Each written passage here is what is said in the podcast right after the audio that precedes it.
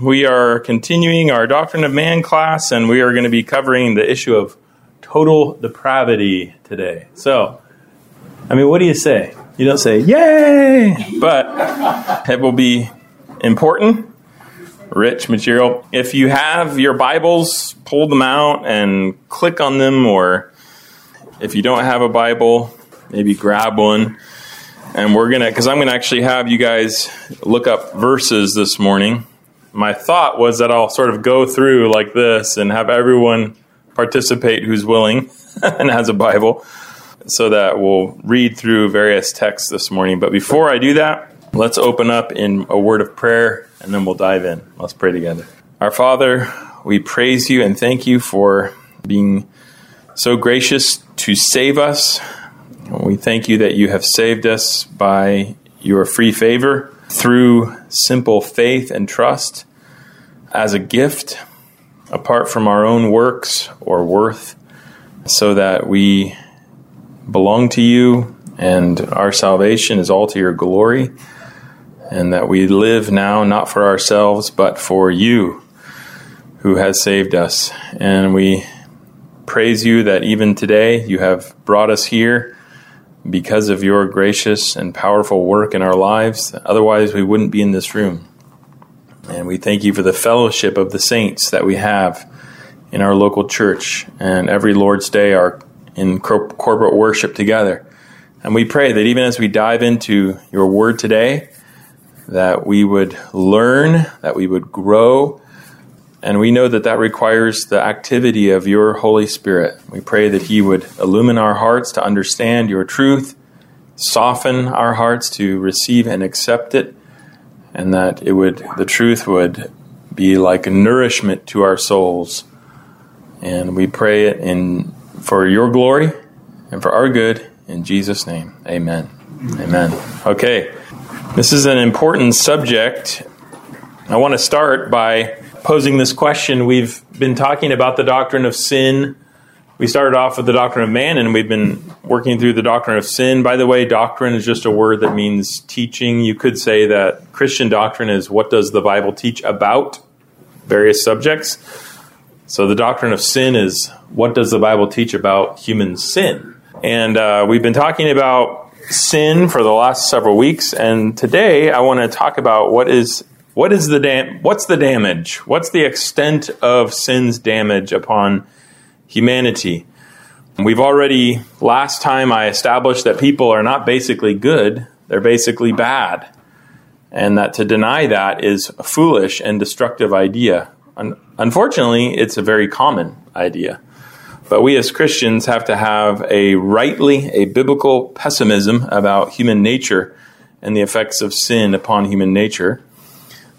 But after we've established that man is basically bad, we have to ask the question how bad is it? What's the damage, right?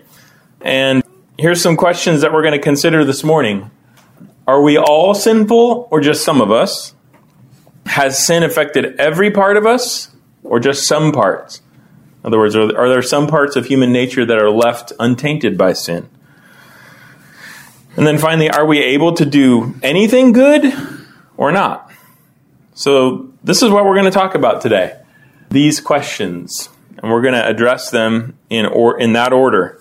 So, the first question, are we are all sinful or just some? And so, once again, I'm going to have you guys read some verses today. So maybe we could start here. Ben, could you read 1 Kings 8:46? And then, gosh, Austin, I, I forgot your name for a second. Welcome. Glad you're here with us today. If you wouldn't mind reading Proverbs 20, verse 9, that'd be great. Quinn, Ecclesiastes 7, verse 20. Got it. Patty, actually, uh, I'll have you read 1 John 1 8 because I want to end with Chuck. If you could read Romans 3 9 through 11 and verse 23. Okay, so what these verses are going to show us is that the Bible clearly and consistently teaches that all mankind are sinful. All right? So that's what we're going to see. So Ben, let's start with 1 Kings 8:46. If they sin against you, for there is no one who does not sin, and you are angry with them and give them to an enemy so that they are carried away captive to the land of the enemy, far off or near. So that little phrase in there, for there is no one who does not sin. Uh, that's a totalizing phrase. The writer's just, as an offhand comment, recognizing that no one uh, escapes sin. Proverbs 20, verse 9. Austin? Who can say, I have made my heart pure, I am clean from my sin? Who can say it? Who can say I'm clean from my sin? No one. That's it's a rhetorical question. Ecclesiastes 7 verse 20. Quinn. Certainly there is not a righteous man on earth who does good and never sins. Certainly there's not a righteous man on earth who does good and never sins. All right. And then 1 John 1 8. If we say we have no sin, we deceive ourselves, and the truth is not in us. All right, very, very clear again. Uh, both positively and negatively saying everyone sins on the one hand and no one doesn't sin. Anyone who says they have no sin, 1 John 1 8, deceives themselves. And then finally, probably one of the most profound uh, passages on this is Romans chapter 3, 9 through 11. And just to set this up, remember that you know, we're not taking this passage out of context. Paul's entire point in these opening chapters is to describe the sinfulness of all mankind, both Jew and Gentile. And in this sort of climactic passage in Romans 3, he's sort of laying out his case by appealing to various Old Testament texts. So, Chuck, let's read Romans 3 9 through 11 and then add verse 23 in there at the end. What then? Are we Jews any better off? No, not at all. For we have already charged that all, both Jews and Greeks, are under sin, as it is written. None is righteous, no, not one. No one understands, no one seeks for God. And then. For all have sinned, and all fall short of the glory of God. Sorry, did I add in there? No. You know, I, I probably should have had you read verse 12 too, but that's okay. You get the point he's making the case. All, both Jews and Greeks, are under sin, and then he quotes various passages. Uh, None is righteous, no, not one. No one understands, no one seeks for God.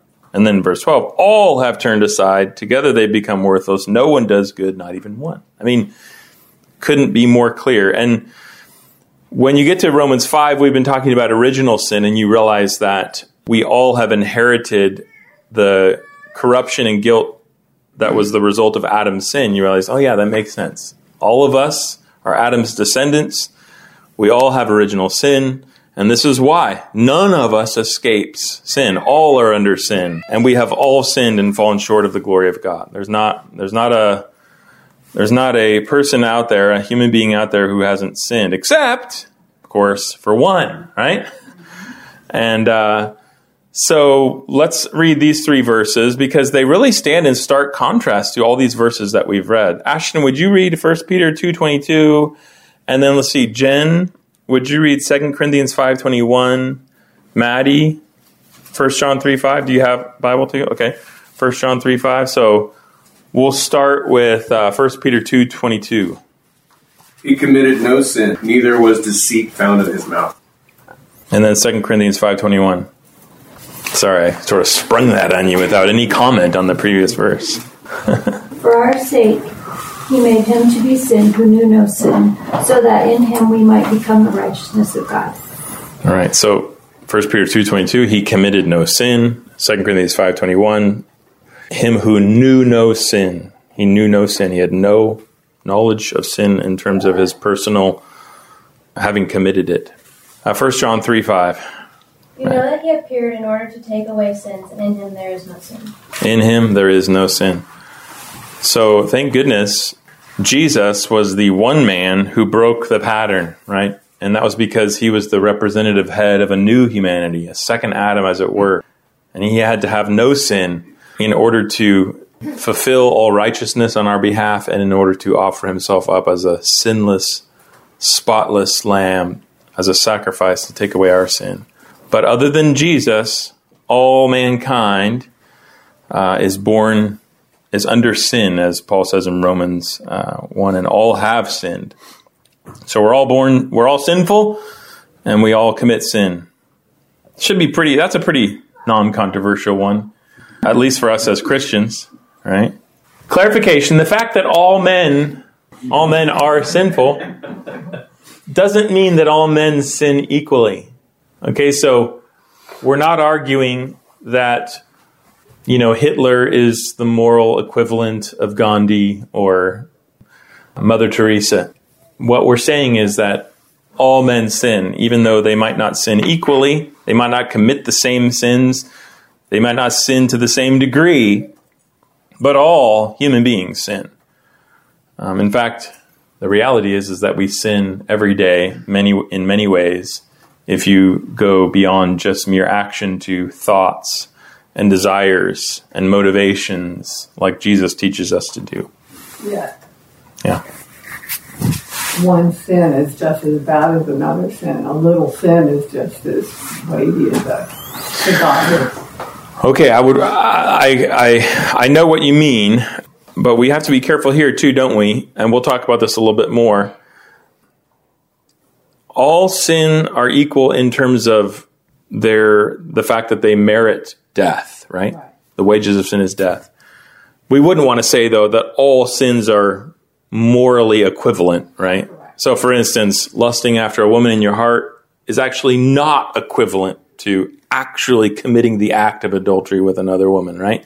There's a difference there, uh, both in terms of degrees of sinfulness and con- degrees of consequence. They're both adultery and a violation of the seventh commandment. They both merit death because the wages of any sin is death, right? But they're not they're not uh, equal. And you see this throughout the Old Testament law. For instance, you see that some sins have they have varying degrees of punishment, indicating that they have varying degrees of moral uh, moral weight, and also they're described in different ways. Some sins are described as toeva, an abomination, and are merit death, whereas other sins are not, and they have a lighter punishment. So as long as we qualify what you're saying, right? Uh, that that's a that's a true statement. So this is a, an important one in our day because there are some Christians who unthinkingly will just say, "We're all sinners, and therefore all sin is just is just morally equivalent." We say, "No, no, no, that's not quite true. it all merits death, and we all sin, but all men don't sin equally. We are all, we are all equal in the sense that we all sin." but not all of our sin is equal. Okay? Yeah, yeah. Yeah, any question? Sorry, Marcus. So, sometimes in the Bible it talks about a righteous man. Yeah. So in one sense, there's no one who's righteous, right? Right. Christ. But Job is a righteous man. Mm-hmm. The earnest prayer of a righteous man avails much. You know. So what? Right. How, do- how are we to understand the word righteous in that context? Yeah, that's a great question. Um, so I think that, first of all, we can say that human beings can do what is right, right? Uh, and in that sense, while we would say that no one is perfect, James says we all stumble in many ways, yet um, there are people who live uh, relatively righteous lives, right? Like Noah and Abraham. But what is what is it that is the most fundamental qualification for living a righteous life? What do you think? Being right with God. Right. So, and we might even say that how is it that we are right with God? Christ. Christ. Faith, right? So Hebrews 11:6, remember? Without faith, it is impossible to please God. Um, so I think that what you are seeing in these statements that describe certain human beings like Job and Abraham uh, as righteous is that you're seeing, first of all, a person who, by God's grace, through the work of His Spirit, their hearts have been changed so that they believe in God. And then out of their faith, they begin to live a life of obedience. Not perfect, right? But obedience. Uh, and so a, righteous person is not just a person who, you know, on the scale of humanity, you know, from the worst of the worst to the best of the best is, you know, over on this side of the scale, but it's a person who has true faith and trust in Christ through the grace of God, through the regenerating work of the Spirit, And as a result of their faith, they begin obeying his commands. Um, I, I, think that's what we're seeing. And, and uh, in that sense, every believer would belong to that category of the righteous. Not only because of the imputed righteousness of Christ, because we're clothed with Christ's perfect righteousness so that we are right with God, but also because by the Spirit we begin, our lives are characterized by righteous deeds. So you remember that famous Matthew 25, Jesus talks about uh, the judgment day and says, He will say to some, I was hungry and you didn't give me food. I was thirsty and you didn't give me something to drink. I was naked and you didn't clothe me. And he says, Depart from me, you know, in, into everlasting punishment. He says to others, I was hungry and you gave me food. I was I was thirsty, gave me something to drink. I was naked and you clothed me. And they say, well, when did we do this? You know, well, as often as you did it to the least of these. So he's describing that on Judgment Day, there will be a, a marked difference between the people of God, those who are believers, and those who are not. Um, now, he's not saying that we are, you know, we get into heaven by our works, but rather that every true believer will produce some fruit in his life. And that fruit will be like evidence in the Judgment Day, testifying to our state before God, our spiritual condition. I think that's what that means. So that it's we're talking about an issue of the fruit of a person's life, and and particularly the root of it all is true is true faith in Christ. It's a great question, though. Any other questions about this? Okay. All right. Well, let's move forward. Is every part of man sinful or just some? This is like a disturbing picture of uh, con- conveying the idea of depravity and death. She's got her hand on a skull, and there's black coming out of her mouth. Is every part of man sinful or just some? In other words, what's the damage here? We, everyone is sinful, but that doesn't mean that everyone sins equally, but all are sinful. But what about sin's effect on human nature? Is could we say that some parts of us are left unaffected by sin and, and others are affected by sin? What's the answer? The Bible teaches that sin affects every part of man's nature, not just some of it. So I'm going to go through again and we're going to look up some verses here. I'm going to have you guys read. What's, uh, let's see. Uh, Scott, would you be willing to read 2 Corinthians 4.16? We're also going to, I'll just bring all these up here and we'll read through them. Let's see. So we have the body and the soul. Remember, I talked about how human nature has two parts the immaterial part, the soul or heart, and the material part, the body or the flesh, right? So the body is affected by sin in by way of corruption, aging, and death. 2 Corinthians 4.16 the soul is affected by sin. And there are some texts like Jeremiah 17:9, So, Paul, would you take Jeremiah 17:9, Isaiah, would you take Mark 7:21 through 23? And these texts speak of the, the immaterial part of man, the soul, the heart, all together, and just describe it holistically. But you could also see how the Bible takes the various faculties of the heart, the mind, the will, and the desires, and talks about how sin affects those as well. So let's see, Craig, could you read could you take Ephesians 4, 17 through 18? And then Becky, Romans 3, 10 through 11. We'll go back to that text. And then Katrin, could you take Ephesians 2, 2 through 3? Okay, so we're going to read through this. So let's start with the body. Does sin affect the outer man, the physical body of human beings? And of course, we all say, well, empirically, yes. you know, but Paul recognizes it in 2 Corinthians 4.16. So, Scott, would you read that? So we do not lose heart, though our outer self is wasting away, our inner self is being renewed day by day. Okay, and so in this particular text, Paul is speaking of not just um, he's not just speaking of uh, you know growing old. In the context, he talks about you know, it starts with that famous verse in 2 Corinthians 4 7. We have this treasure in jars of clay. And then he talks about carrying in the body the death of Jesus. And what does he mean by that? He talks about being persecuted, right? And so the, all the sufferings that we experience, the persecutions, the afflictions that affect our body.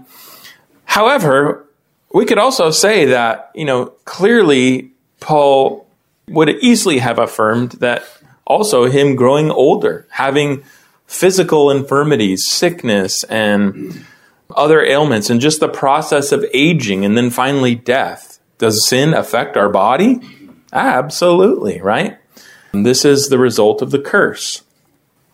When uh, before Adam sinned, there would not have been such a thing as growing older and dying. But as a result of his first sin, even our physical bodies, as, long, as well as the whole physical world, was subjected to a curse. Remember, God told Adam, Cursed is the ground because of you. And he also said, In the day that you eat of it, you shall surely die. So, aging, death, and the curse upon the created world, this is all part of the effects of sin. So, but it also affects our inner man, our immaterial part of us, of our nature. And so, Jeremiah 17 9, uh, Paul, would you read that? The heart is deceitful above all things and desperately sick. Who can understand it? So the heart in the in the Old Testament that would have been a way of referring to that entire immaterial part of us, as opposed to our body, which is material and outer. Our heart is the immaterial and inner person. It could it's just roughly synonymous with soul. And he's saying the heart is deceitful above all else and desperately wicked. Who can understand it? So that's a totalizing description, right? Just your entire, he looks at the entire heart of man and says it's wicked. Mark 7, 21 through 23, just in case we think, well, yeah, Jeremiah was kind of negative, you know. He was the weeping prophet after all, but Jesus never would have said something like this. He was so positive. What about Jesus? Mark 7, 21 through 23, Isaiah. From within, out of the heart of men, proceed the evil thoughts, sexual immoralities, thefts, murders, adulteries, coveting, wickedness, deceit, sensuality, envy, slander, pride, and foolishness. All these evil things proceed from within and defile the man. Okay, that's a that's even worse than Jeremiah, right? I mean, Jeremiah summed it up, and Jesus unpacked it. Out of the heart come all of these things. You know, the disciples and the Pharisees, they, they were so used to thinking of defilement as coming from what you ate and what you touched because of the ceremonial law of the old covenant, right? And Jesus is saying, look, that doesn't really defile you. Certainly, he was not, he was not denying that it produced ceremonial defilement under the old covenant. But he's saying the true defilement, the true moral defilement is what comes out of you, right? Comes out of your heart. And the idea is that your heart naturally produces these things. So that speaks to how do you explain that? Well, Jeremiah explained it because the heart is deceitful of all above all else and desperately wicked. And by the way, you say, well, maybe you're an unbeliever and you say, I don't think my heart is that wicked. Well, this is where that deceitful part comes in, right? because we can also deceive ourselves into thinking that we're not bad. Uh, but really, and that was right in his own eyes. Right, right. We can we redefine morality so that you know we're good. We ignore the bad things that we do. You know. So have you ever like have you ever gotten mad that someone cut you off and you know? No. Yelled, you saw them getting mad, Rah! they cut you off, and then they get mad, and then you're like, man. And then, like, five minutes later, you pull in front of someone else, and, and they're, you know, mad at you, and you realize, yeah, we, we just, we minimize our own wickedness and we magnify the wickedness of others. The heart of man is deceitful above all else and desperately wicked. How about the ineffective apology? Well, I'm so sorry that happened, but. Right. We excuse our sin. Right? And this goes back to the very beginning. The woman whom you gave me, she gave me the fruit and I ate. The serpent, he, he deceived me. Okay. But we could go deeper. We could say, well, but surely those descriptions of the heart as wicked, you know, surely uh, there's part of us, we have, you know, part of our hearts are affected by sin, but, but perhaps, you know, our ability to reason, our minds, or our will is left untouched. But when we look at the scriptures, we don't see that. We see that the effects of sin is total. It affects all the faculties of our hearts. So let's look at a few. Uh, the mind is the mind affected by sin. Ephesians 4 17 through 18. So is that uh, Craig? Now this I say and testify in the Lord, that you must no longer walk as the Gentiles do, in the futility of their minds. They are darkened in their understanding, alienated from the life of God because of ignorance that is in them due to their hardness of heart. All right, so darkened or futility of their minds. Futility is is the idea of empty, uh, worthless, darkened in their minds. Sin is like a cloud which darkens their minds. Uh, they're darkened in their understanding, alienated from the life of God because of the ignorance that is in them. And this is not just like a due to their hardness of heart. It's a willful ignorance, right? In fact, you see similar language in Romans 1, don't you? And what was the cause of the darkness of heart and ignorance in Romans 1? Does anyone remember? Suppressing the truth. Yes. Suppressing the truth and unrighteousness, exchanging the truth about God for a lie, right? So this is a willful ignorance that leads to a darken of heart so that we profess to be wise, but have become fools.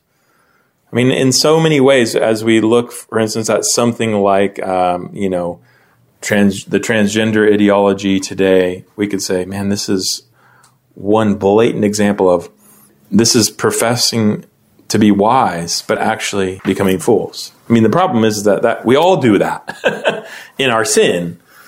That's what we're all prone to. And by the way, when it says the Gentiles here, this is not merely an ethnic statement, right? What what was a what made for a Gentile? There was a, an ethnic component to it, right? But I mean, who were the Ephesians? Ethnically, were they Jews or Gentiles? Ethnically, they were Gentiles, and yet he's saying, "Don't live as the Gentiles live." So, why would they now no longer be in that category of Gentiles? Yeah, because there's a covenantal status here, right? If you are part of the covenant community of God's people, and you weren't a Gentile in that sense, Gentiles were the uncircumcised, those who were outside the covenant community. And of course, we're talking about a spiritual uh, circumcision here, as it were. So this is just simply talking about those who are unbelievers, those who are outside the community of God's people. So this is a broad evaluation. It's not just, you know, people out there. All right. And so the, this is what you might call the effects of sin upon the mind. And it's a willful ignorance and folly and darkness. Um, what about our wills, our ability to choose? Let's see, Becky, I think you have Romans 3 10 through 11.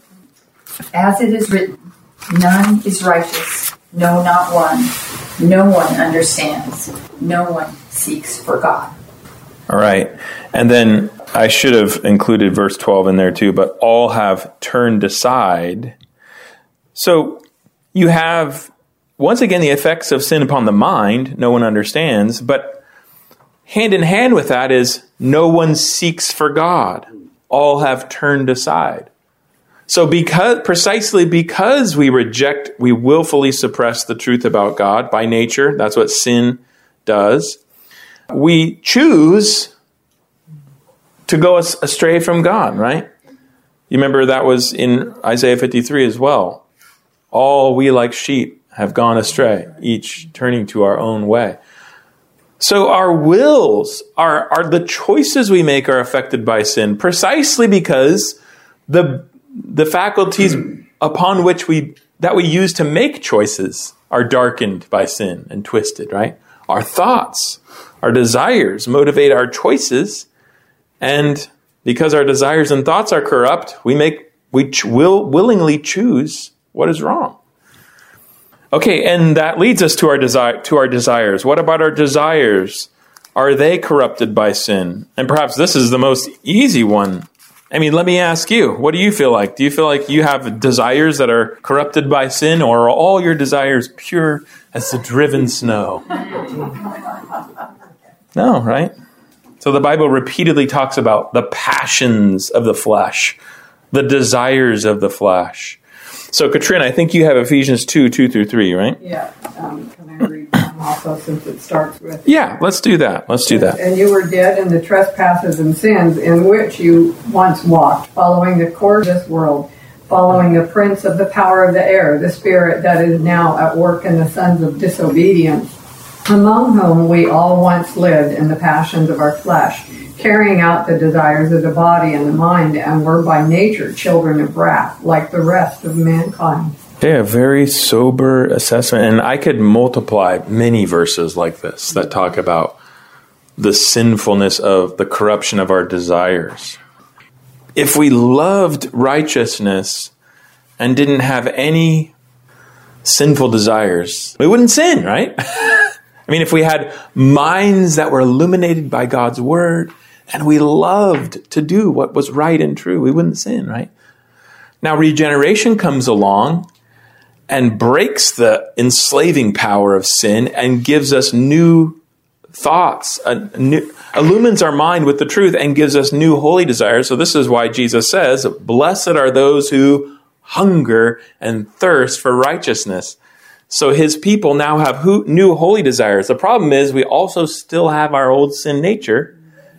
And this is that battle in Galatians 5. If you if you walk by the Spirit, you will not carry out the desires of the flesh. Or Paul says, if you by the Spirit put to death the deeds of the body, you will live. So there's a battle right now. And one day, one of the most blessed things about heaven will be that we'll be finally freed from this body of death and we'll be no more, no more afflicted by these corrupt thoughts and desires. Amen. And and we'll be able to honor God, to love Him fully, and, and we will be able to we'll, all the clouds of deception, self deception, and pride, and all these things will be dispelled, right? And then one day, our bodies too, mm-hmm. right, We'll be resurrected, and so we will be freed from all the effects of sin. But right now, our entire nature, our body and our soul or heart, and all of the aspects or faculties of our inner person. We could add emotions in there, right? How many of you feel like your emotions are in no way disordered? Spend time with family. yeah, I mean, whew, you know, right? Um, so every part of our our nature is affected by sin, and, and there's a corruption that has happened. Yeah, Mark. Um, it, the, the, Greek philosophers recognize right. some of these things. They said we right. have these evil desires, therefore we need to use our reason and and right. think and think things through and realize actually that's not good for us. Right. But this says actually your reason is not enough. This is one of the key insights. Well, this is one of the key points of tension between enlightenment, rationalism, and Christianity. Right? Is that Christianity recognizes and affirms the Bible's teaching, and I think it's also empirically obvious of the, what's called the noetic effects of sin, the effects of sin upon the mind, upon knowledge, and that our our ability to reason is affected by sin. Our and and it's not because so it's not because um, it's not a, a hardware issue, right? it's it's because of a, of a moral issue. And so, you know, do you, do you think that scientific studies are affected by moral convictions? Mm-hmm. Right? I mean, and so or or look at the Pharisees. These are not these are not idiots, right? The Pharisees, the Sadducees, these were very intelligent people. And yet they could look at Jesus' perfectly righteous life and all the miracles that he performed. And they were able to reason away that he was the Messiah. In fact, they, they reasoned that he must be worthy of death. They used their logic, they used their reason, they had deductions that they made. But and Jesus explained why. The light has come into the world, but people what? Loved the darkness rather than the light because their deeds were evil. So there's a moral the moral corruption of sin affects our ability to reason, to choose our emotions, our desires. So, absolutely, there, the I think the Greek tradition and many within the rationalistic tradition of, of the Enlightenment period have sort of believed that yes, we have these lower desires, lower faculties of man, but we can overcome them through our reason, which is untouched by sin. And what the, the goal is that your reason would overcome your uh, sort of animal desires and appetites. Now, there's an element of truth to that, right? Like, we recognize that I would want to have four servings of chocolate cake. But by my reason, I know that if I do that day after day, I'm going to have some serious problems, right? But what we have to recognize is that in no way can we affirm that our reason is somehow freed from the corruption of, of sin, as if our reason were not influenced by motivations, prior moral commitments, etc. Does that make? I mean, does that make sense, Mark? Yeah. You can reason, uh, take any problem, and in our mind, twist and turn it around and at, to the point that it looks good. Right. It's easy to see that in others. Right, right. And, uh, I mean, and we see it in ourselves that we're Right. doing it. Sometimes we don't see it until all of a sudden, uh, you know, the rug's pulled out from underneath you, and you're looking up at Right. the catastrophe you've caused, and it's like, oh, wait a minute, man, I did, I make a miss of this situation? And we're we just blindly go through things, picking apart other people Mm-hmm. instead of ourselves. Yeah, I mean, I can't tell you how many times in some kind of disagreement with my wife or my children, I'll, you know, sort of win an argument, right? Through, you know, sort of showing, pointing out how, how they were wrong and I was right, but my conscience is troubled, you know, and I'm like, somehow I don't think that really went as well as it seemed, you know? and then later on, I begin to see how my own pride and my own, you know, my own uh, motive to not to, to be in the right affected the way I was reasoning, and I realized how corrupted my own uh, handling of the situation really was, how affected by sin it was, and I have to humble myself and go back and say, ah, "This was not right." You know, I need to ask for forgiveness and. Um, it doesn't mean that everything I said was wrong, but we see just how how affected and how easy it is to deceive ourselves. This is why you know perhaps the greatest grace that God could give us is humility, right? and how we could we could rightly pray, God, please be merciful to me, grant me humility, and protect me from becoming entangled in pride and all that comes with it. So, okay a clarification here. When we say that sin affects every part of man, that doesn't mean that man is as bad as he possibly can be.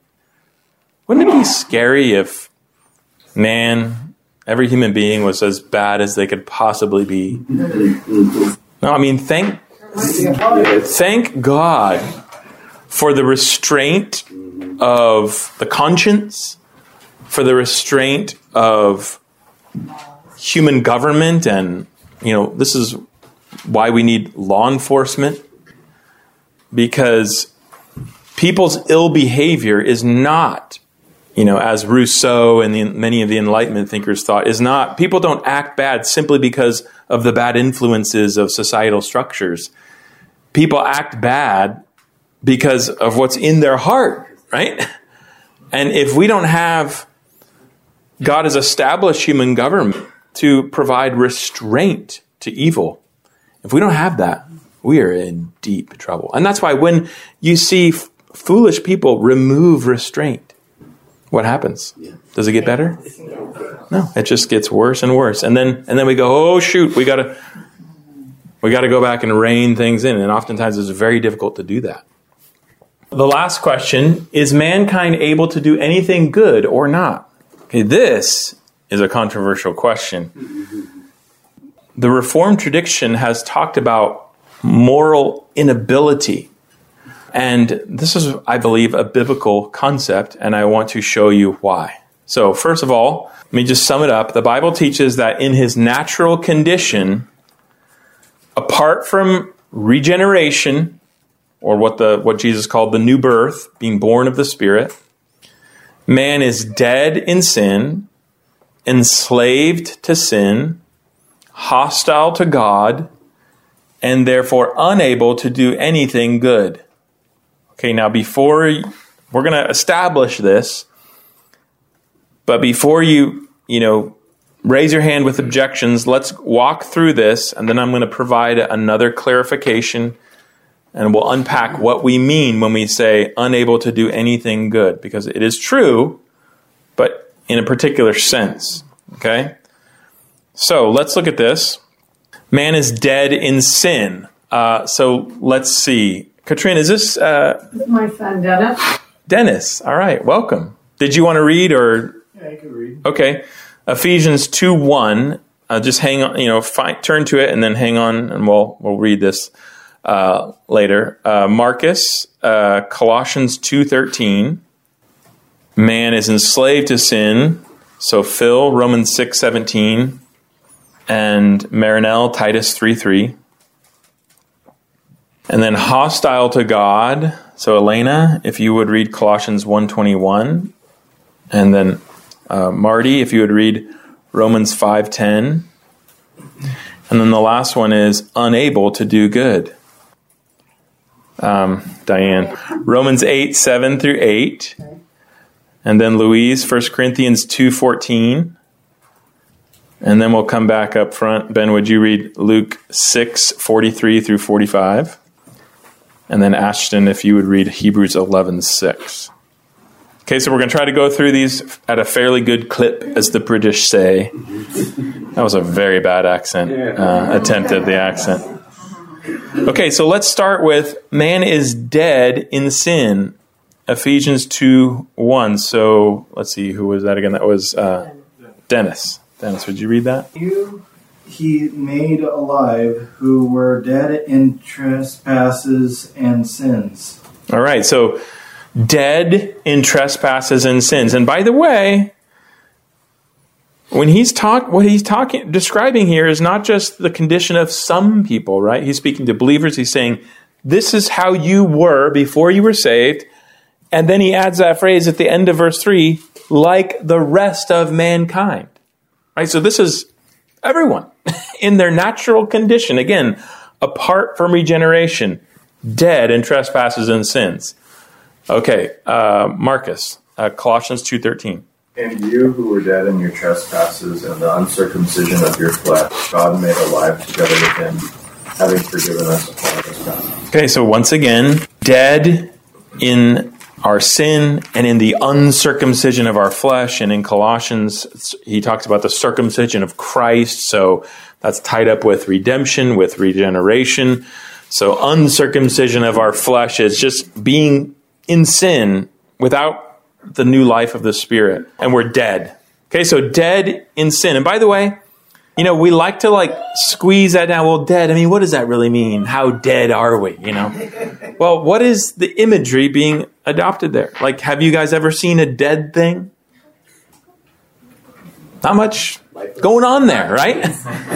Lifeless, immobile, unable to do anything rotting. exactly. So this is the image he's drawing upon. He's saying, in your pre- prior condition before the, the regeneration, where he, God made us alive, we were like that spiritually. That was our condition. Okay, enslaved to sin. So now we're coming back around to Phil, Romans six seventeen. Read, can I read 18 too? Sure. Did I? I should have maybe said that. But thanks be to God, slaves of sin, have become obedient from the heart to the standard of teaching to which you were committed, and having been set free from sin, have become slaves of righteousness. Right, so he's making this contrast. Before we were saved, we were slaves to sin. And then when we when we are united to Christ by faith, we are set free from sin and become slaves of righteousness, which is a glorious slavery. um, okay, and then Titus 3 3. For we ourselves were once foolish, disobedient, led astray, slaves of various passions and pleasures, passing our days in malice and envy, hated by others, and hating one another. So once again, this is a, a, totalizing description. Anyone who is a believer, he's saying this is who you were. And he one of the categories he uses is enslaved to various passions and pleasures. So you could think of it like this. As a Christian, if we are a ship, what is mm. blowing our sails and moving us forward? The wind of the Spirit, right? Walk by the Spirit. But before the regeneration of the Spirit, what was blowing us along? The passions, the corrupt desires of the flesh. So we were living in the lusts of our flesh, as Ephesians 2 says. And we were enslaved to it. We weren't able to say no because we didn't have new holy desires. We didn't hunger and thirst for righteousness. Uh, not in the truest sense. You okay. think of somebody that we refer to somebody as being full of hot air because they're so puffed up and so right. You know, blow, blowing their own horn. right. Even the good things that we do are not, they're still the product of corrupt desires, whether that's selfishness or pride. Okay, so dead in sin, enslaved to sin. And once again, what is the image being used there? It's you know, think of someone locked up in chains in a cell. Okay, that's that's a provocative image. Not free, not free to do either good or bad, but enslaved to sin. Okay, hostile to God. So lest we think of ourselves as poor sinners, slave to God. We want to serve God, but we just can't do it. Uh, he adds a layer onto that that our disposition was hostile to God. Colossians 1:21. Is that you, Elena? And you who once were alienated and hostile in mind, doing evil deeds, he is now reconciled in his body of flesh by his death. Alienated and hostile in mind, right? And so, because we were hostile to God, we did evil deeds. And again, this is not like, I mean, if you look at it in context, he's not talking about some people out there. He's saying, You were, all of us were like this before we were saved in our natural condition. Romans 5:10. For if while we were enemies, we were reconciled to God by the death of his Son, much more now that we are reconciled, shall we be saved by his life. While we were enemies. enemies, hostile to God. So just think of this for a second. There have been certain gospel presentations which present, rightly say that sin separates us from God, but present it as if we really want to get to God, but there's just this gap between us. And then the cross is the bridge, right? So finally we're like, yay, we can get to God. There is a problem with that, though, and that is that the Bible says we were hostile to God and enemies to God. So we weren't at the edge of the cliff trying to get across to God, we were running away from God and hostile to Him, enemies to Him. We were like on the other side of the bunker shooting at God. And that's not a good thing to do. He can easily squish us. So, all of this is building up to the glory of saving grace, right? Unable to do good. Okay, and it makes sense dead, enslaved, hostile. Makes sense that we wouldn't be able to do good. So when we flip over to Romans 8, what do we see? A very consistent teaching. Romans 8, 7 through 8. So that was Diane. Okay. Uh, the mind governed by the flesh is hostile to God. It does not submit to God's law, nor can it do so. Those who are in the realm of the flesh cannot please God. There it is. The words used are does not, indeed cannot, cannot please God. Now, the cannot is precisely because of the does not, right? It's not, it's not saying that we, we want to please God, but we just can't. He's saying, no, you can't because you don't want to because you're enslaved to corrupt desires, right? Because our wanter is bad.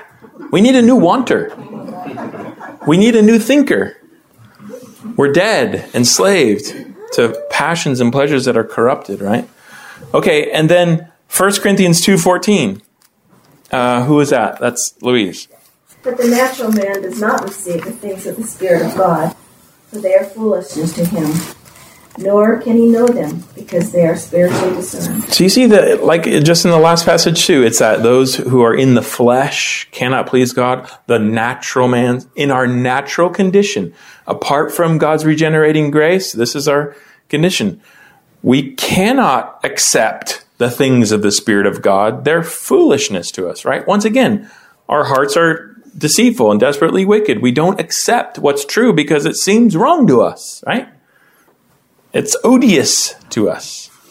Want to believe that we can do wrong. We've established a different standard of right and wrong, and God's word and truth doesn't meet it. Luke 6, 43 through 45, I think that's up here, Ben. For no good tree bears bad fruit, nor again does a bad tree bear good fruit. For each tree is known by its own fruit. For figs are not gathered from thorn bushes, nor are grapes picked from the bramble bush. The good person out of the good treasure of his heart produces good, and the evil one out of his evil treasure produces evil. For out of the abundance of the heart his mouth speaks. Man, that is powerful, isn't it? He's saying, yeah, if you want apples, you don't look to a thorn bush because a thorn bush cannot naturally produce apples. It doesn't have the right nature. And then he says, the evil man out of the evil treasure of his heart produces evil.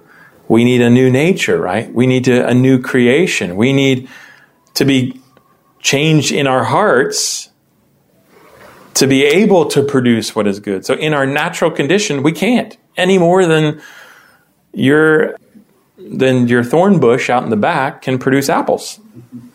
Hebrews 11:6. And without faith, it is impossible to please him. For whoever would draw near to God must believe that he exists and that he rewards those who seek him. All right, so this was really getting to the bottom of it. We need a new nature that is fundamentally believing. And so you think of it this way we need Christ to come along and open blind eyes, open deaf ears, so that we can see the glory of God in the face of Jesus Christ and believe, repenting of our sin. And then, in that condition, which can only be accomplished by spiritual resurrection, the power to bring us from death to life and to break the bonds of sin, only then can we actually do what's truly right before God. Because faith in God is required for anything to be truly right. So, this is why in our natural condition, we don't have faith. We're spiritually dark in mind and hostile to God. And so, even the good things that we do are tainted by that, by unbelief. So, here's a clarification. Though man in his natural condition cannot do anything good relative to God, yet of course he can do good things relative to man. So you remember Luke 11 13. Uh, it's a very interesting verse in this regard. Jesus says this If you then, who are evil, know how to give good gifts to your children, how much more will the Heavenly Father give the Holy Spirit to those who ask Him? So, using good in a more relative sense, relative to other human beings, even an evil father does good things in that he knows how to treat his, give good things to his children, right? So you say, well, you say you can't do anything good. What about a mother caring for her child or a, a soldier jumping on a grenade to save his compatriot, right? And don't we do many good things? Well, yeah, in a relative sense. But what is necessary for a deed to be truly good before God? Must come from a heart of faith for the, for the glory of God. So think of it this way. I've used this before, so if you've heard this before, forgive me. If you were married and all of a sudden your spouse engage, began engaging in an extramarital affair, so they're in the state of unfaithfulness to you, and they begin treating this other person so well, right? They buy them flowers, they're kind and loving to this person. Would you look at their deeds that are, in a relative sense, good and say, wow, that's very admirable?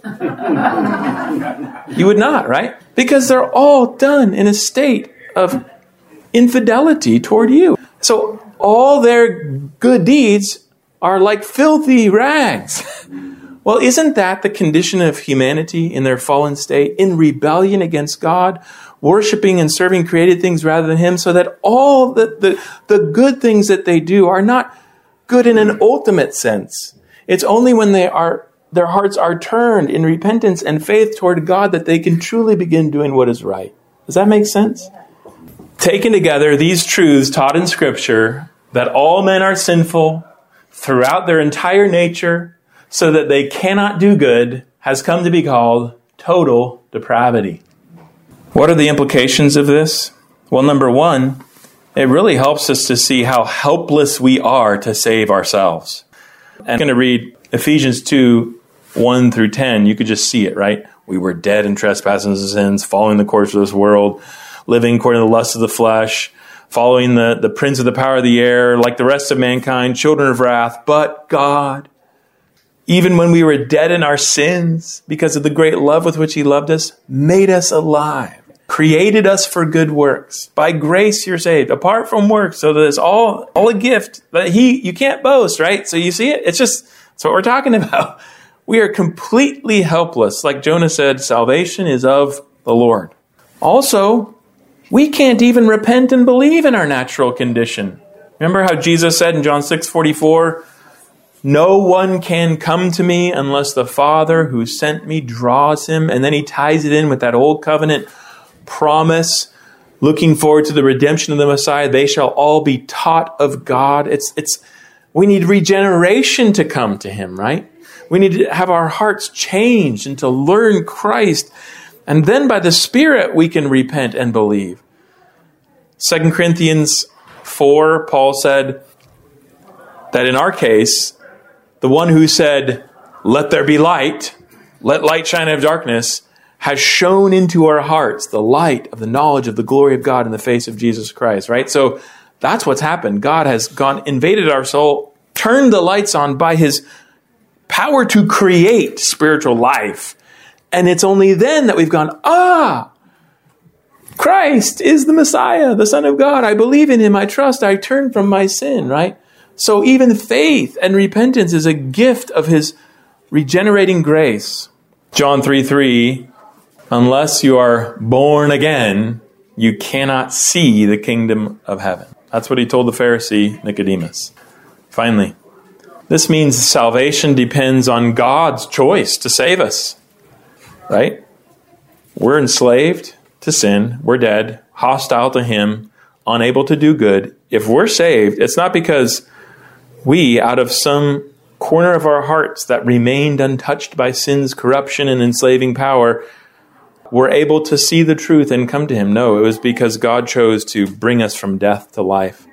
And so this total depravity leads to the next in the five points of Calvinism, right? What comes next? Unconditional election. Not based on anything in us, but by His free and sovereign choice, He chose to save us, right? Ephesians 1 3. He chose us in Him that we should be before Him holy and blameless. He predestined us unto adoption. And that all happened before the foundation of the world. So it, it really helps us to see that from beginning to end, it's all of God. And, and it had to be, because we were in a very, very bad state. all right. Please come and ask me questions that you might have. Uh, appreciate you bearing with. I've started a little late and then I went even later. So let's pray together. Father, we thank you for just the time to reflect upon these truths. They're sobering, Lord. They are humbling to us, but they also magnify your grace and mercy toward us and your power toward us in salvation. Oh Lord, we know that our flesh is worse than we typically think. And we desperately need your spirit to enable us to see, to humble ourselves, to rely upon your truth and your word, to listen to what you have to say rather than leaning on our own understanding because we're so prone to self deception. Um, and Lord, we need the power of your Spirit to enable us to hunger and thirst for righteousness. We thank you that you have made us new. Lord, we pray that you continue to help us to walk by the Spirit and not carry out the desires of the flesh. And we thank you. We give you all the praise for your saving work in our life. It's all of you and not of us, so that we can't boast. All the glory goes to you. We pray these things in Jesus' name. Amen. Amen. All right. Thank you, guys.